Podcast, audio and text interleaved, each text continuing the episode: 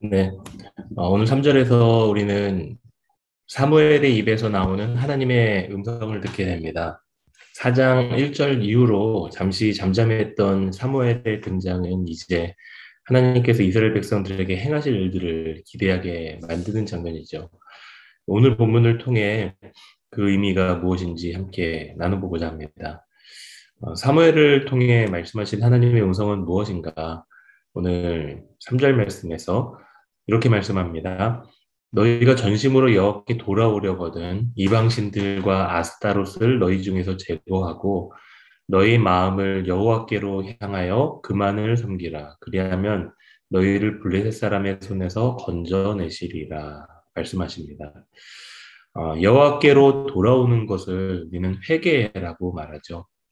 근데 회개는 단순히 뉘우치는 것만이 아닙니다. 그것은 돌이키는 것을 의미합니다. 영적인 유턴을 말하는 거죠. 어, 회개는 마음의 고백만으로 끝나는 것이 아니라 행동으로 돌이키는 것입니다. 오늘 3절 말씀은 회개에 대한 구체적인 방법을 설명을 해주는데요. 첫 번째는 어, 우리 중에 있는 우상을 제거하라 라는 것입니다. 어, 이방신들 대표적인 신으로서는 어, 최고의 남신이었던 바알을 의미하는 것인데 바알은 지난 5장에서 보셨던 그 다곤 신전, 그 다곤 신의 아들로 여겨집니다. 아스타롯은 가나안 땅의 최고의 여신입니다. 다산과 전쟁의 여신이고 특별히 헬라 시대 때는 미의 여신인 아프로디테라는 이름으로 숭배되었습니다. 그런데 사무엘은 어, 너희 중에서 그 우상들을 제거하라라고 명령합니다. 이방인들을 향해서 너희 중이라면은 어, 우상을 제거하라는 말이 맞지만 하나님의 백성인 이스라엘 백성 너희 중에서 우상을 제거하라라고 말씀하시는 거죠. 사실 이, 이스라엘의 문제는 우상만 섬기는 것이 아니었습니다. 그들은 분명히 하나님을 사랑하고 섬기고 있었습니다. 그런데 문제는 하나님을 섬기는 동시에 이방신들도 섬긴다는 데 있었어요. 성경에서는 분명히 하나님과 세상을 겸하여 섬기지 못한다라고 분명히 말씀하죠. 그렇다면 사람들이 왜 우상을 섬길까요? 왜 보이지도 않고 존재하지도 않는 것을 신격화하고 섬길까요? 그것은 하나님 한 분께 만족하지 못하기 때문입니다.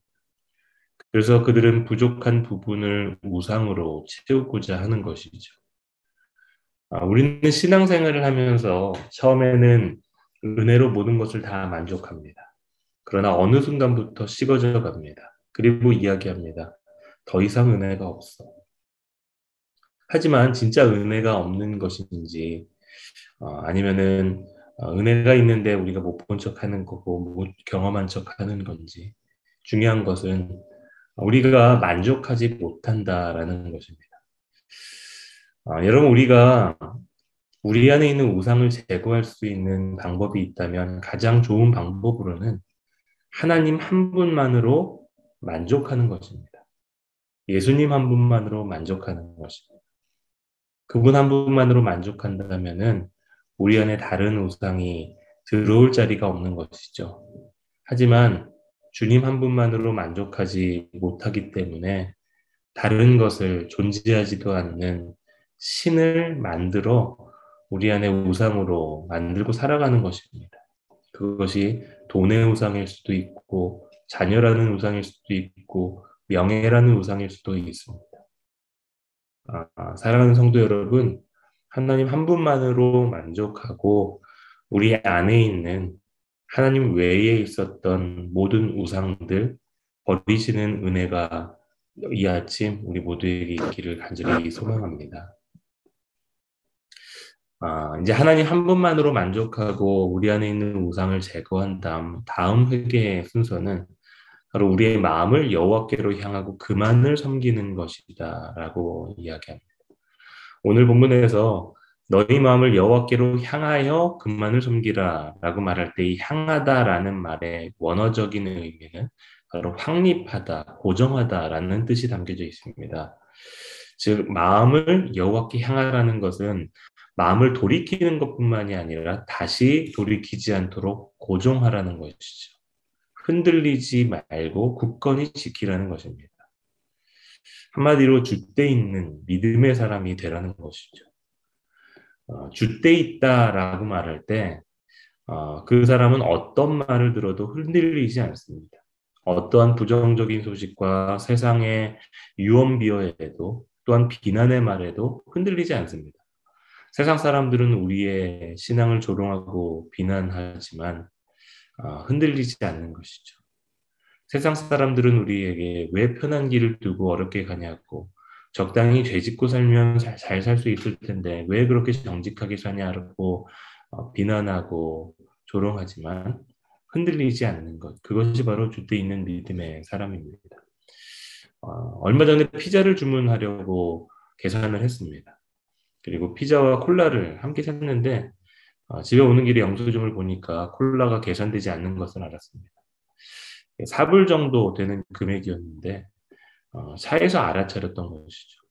예, 순간 마음속으로 이걸 그냥 은혜라고 생각하고 마실까라는 유혹이 왔습니다. 하지만 생각할수록 그것은 은혜가 아니었죠. 그래서 어, 귀찮았지만 다시 가서 3불짜리 콜라를 가격을 지불하고 다시 돌아왔습니다. 어, 세상 사람들은 그렇게까지 해야 되냐고 말을 할 수 있습니다. 작은 것에 대해서도 정직한 것이 흔들리지 않는 믿음이라는 것을 우리는 믿기 때문에 그렇게 할 수 있다라고 이야기할 수 있는 것, 그것이 바로 주때 있는 믿음의 사람이 아닐까 생각해 봅니다.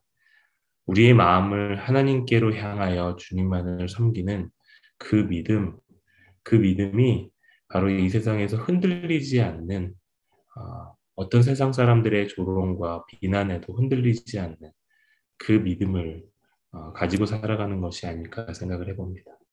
사랑하는 성도 여러분, 우리가 믿고 있는 이 복음이 절대 변하지 않는 진리라는 것을 안다면 우리가 흔들리지 않고 주때 있는 믿음을 어, 붙들고 살아가는 저와 여러분 되시기를 축복합니다. 그렇다면 그 세상의 비난과 부정적인 메시지에도 어, 전, 절대로 흔들리지 어, 않게 될 것이고 그리고 우리는 어느 곳에 있든지 하나님만을 섬기게 되는 것입니다. 오늘 마지막으로 7절 말씀해 보시면 사무엘이 온 이스라엘 백성을 중보하기 위해 미스바라는 장소로 모이게 합니다. 그리고 백성들이 미스바에 모이고 물을 길어 여호와 앞에 붓고 금식하고 회개하죠. 그런데 이때를 기회로 삼은 사람들이 있었습니다. 그것들이 바로 블레셋 족속들입니다. 5장에서 6장에 걸쳐서 하나님께 당했음에도 불구하고 또 다시 하나님의 백성들을 공격하려는 것이죠. 6절 말씀에 보시면 어, 이스라엘 온 백성이 미스바로 모여서 대성통곡 기도하면서 부르짖고 있습니다. 더군다나 금식한 상태예요. 어, 복수의 칼날을 갈고 있었던 블레셋 사람에게 기회가 열린 것이죠. 이스라엘을 완전히 멸절하고 얼마 전에 당했었던 수모를 씻을 수 있는 기회. 더군다나 무기부터가 다르죠. 블레셋의 무기는 철이었지만 아직 이스라엘 백성의 무기는 청동기 문명이었기 때문에 그런 어, 무기의 분야에서도 열세일 수밖에 없었던 것이죠. 되지도 않는 게임이다라고 말할 수 있는 것입니다. 하지만 그 사실을 사무엘이 몰랐을까요? 저는 그렇게 생각하지 않습니다. 사무엘은 이스라엘의 마지막 사사였고 민족의 지도자인 그가 국제 정세를 모를 리가 없었습니다. 아, 하지만 그가 한 행동은 군사훈련도 아니고 무기를 만드는 것도 아니었습니다. 구절 말씀에 그는 그 전쟁 앞에서 번제를 드립니다. 그것도 온전한 번제라고 기록하죠. 하나님이 기뻐하시는 예배, 하나님의 마음에 합한 온전한 예배를 드린 것입니다. 그리고 사무엘의 행동이 무엇인가? 바로 이스라엘을 위하여 여호와께 부르짖었더라 기록합니다. 온전한 번제를 드리고 여호와께 부르짖었더니 여호와께서 응답하셨더라 기록합니다. 온전한 회개와 온전한 번제를 드린 사무엘과 이스라엘에게 주신 하나님의 응답은 바로 승리였습니다. 그리고 사무엘이 돌을 취하여 미스바와 센 사이에 세우고 오늘 이렇게 마지막으로 고백하죠. 에베네셀. 이 말은 여, 여기까지 우리를 도우셨다라는 의미입니다. 그런데 그 에벤네셀은 사실 어떤 곳인가? 이미 사무엘서 4장 2절에서 알 수 있듯이 그것은 과거에 이스라엘이 블레셋과의 전쟁에서 패배했던 실패의 장소입니다. 그러나 그 실패의 장소가 이제는 승리의 장소로 바뀐 것이죠.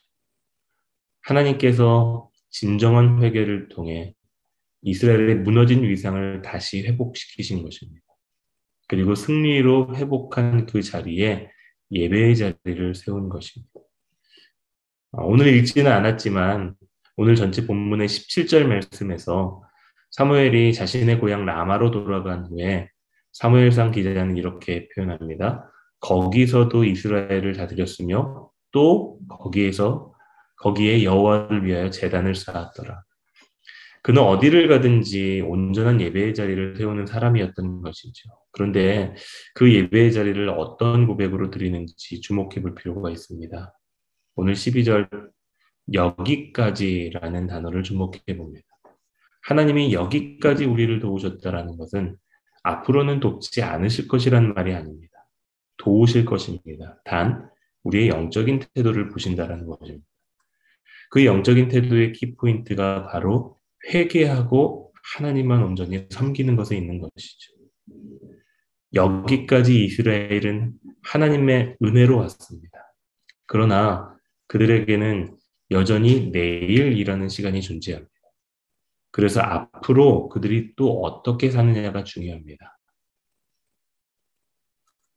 사무엘처럼 또 어디를 가든지 예배의 지단을 세우는 것이 아니라 또 우상을 섬기고 하나님을 떠난다면 그들의 자리는 패배의 자리가 될 것입니다. 그러나 회개하고 하나님을 온전히 섬긴다면은 온전한 예배를 드린다면 내일도 역시 그들이 있는 그 자리가 에베네셀이 될 것입니다.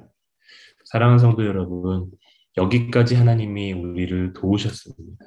그리고 이제 앞으로는 우리가 어떻게 살아가느냐 이것이 중요합니다. 내가 또 가는 곳마다 예배의 재단을 세우는가 아니면 또 우상의 자리로 넘어가는가 아, 저와 여러분의 인생의 모든 장소가 매일매일 에베네셀이 되시기를 축복합니다. 그리고 어디를 가든지 또 그곳에 여호와를 위한 재단을 쌓는 삶을 사시는 오늘 하루가 되시기를 주님의 이름으로 축복합니다. 아멘.